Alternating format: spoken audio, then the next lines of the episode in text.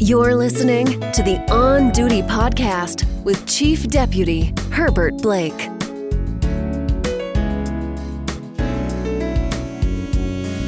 The On Duty Podcast is a community outreach effort to offer crime prevention tips and to talk about issues of interest in our community. Thank you for a few minutes of your time. Death of George Floyd is significant enough to compel me to digress from the usual community outreach and crime prevention tips this podcast was designed to offer. The knee of Minneapolis police officer Derek Chauvin on the neck of George Floyd for almost nine minutes under the watchful eyes of other officers was a criminal act perpetrated under the color of law. While very hard to watch, we were fortunate that this incident was caught on video. George Floyd was accused of using a counterfeit $20 bill to buy something at a convenience store. In most jurisdictions, he would have probably been given a citation to appear in court. And also, with the coronavirus pandemic, aren't we trying to handle as many incidents as possible without a custodial arrest?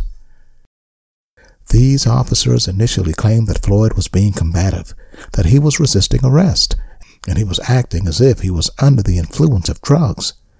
But security camera footage and cell phone videos recorded by onlookers showed that these allegations were not true. The video shows George Floyd lying face down and handcuffed from behind. The video also shows that Floyd was offering no physical resistance, so at this point the use of force should have ended. But that did not happen. Instead, two other officers on scene helped to continue to restrain Mr. Floyd, keeping him on the ground by holding his legs. And a fourth officer was totally focused on preventing bystanders from recording the incident. You could hear George Floyd asking for help. You could hear him saying that he couldn't breathe. You could hear George Floyd saying that he was about to die. And we could hear George Floyd asking for his mother. And Officer Chauvin, with his hands in his pocket as he knelt, knew that he was being recorded, making his actions even more egregious.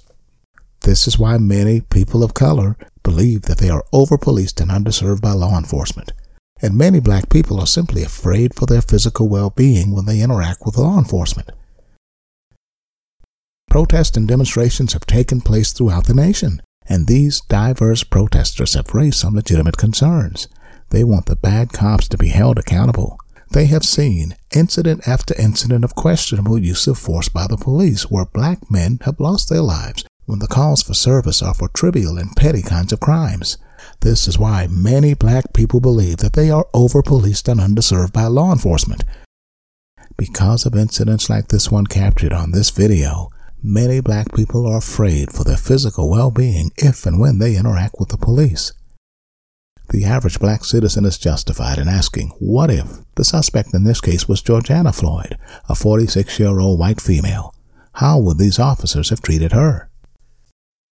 These now fired and criminally charged officers who perpetrated this incident do not represent the majority of police officers serving in our country. The majority of men and women in law enforcement are mindful, law abiding, compassionate public servants, and they do an excellent job on a daily basis. This is an awful video of someone's life publicly being taken away, and advocates for change in law enforcement are having their voices heard. They are concerned because, in their assessments, the police in America have not been able to reduce the number of black people needlessly dying from what often appears to be excessive physical force at the hands of their police. George Floyd was denied due process and his life was taken away over a questionable $20 bill. This was criminal and indefensible. If there was ever a time for some deep reflection from law enforcement, and for law enforcement leaders to listen to the concerns of our citizens, that time is now. That is it for this episode of the On Duty Podcast. I'm Chief Deputy Herbert Blake. I felt obligated to speak up about the death of George Floyd. For updates and for more information about this podcast, subscribe to the On Duty Podcast or download specific episodes wherever you get your podcast.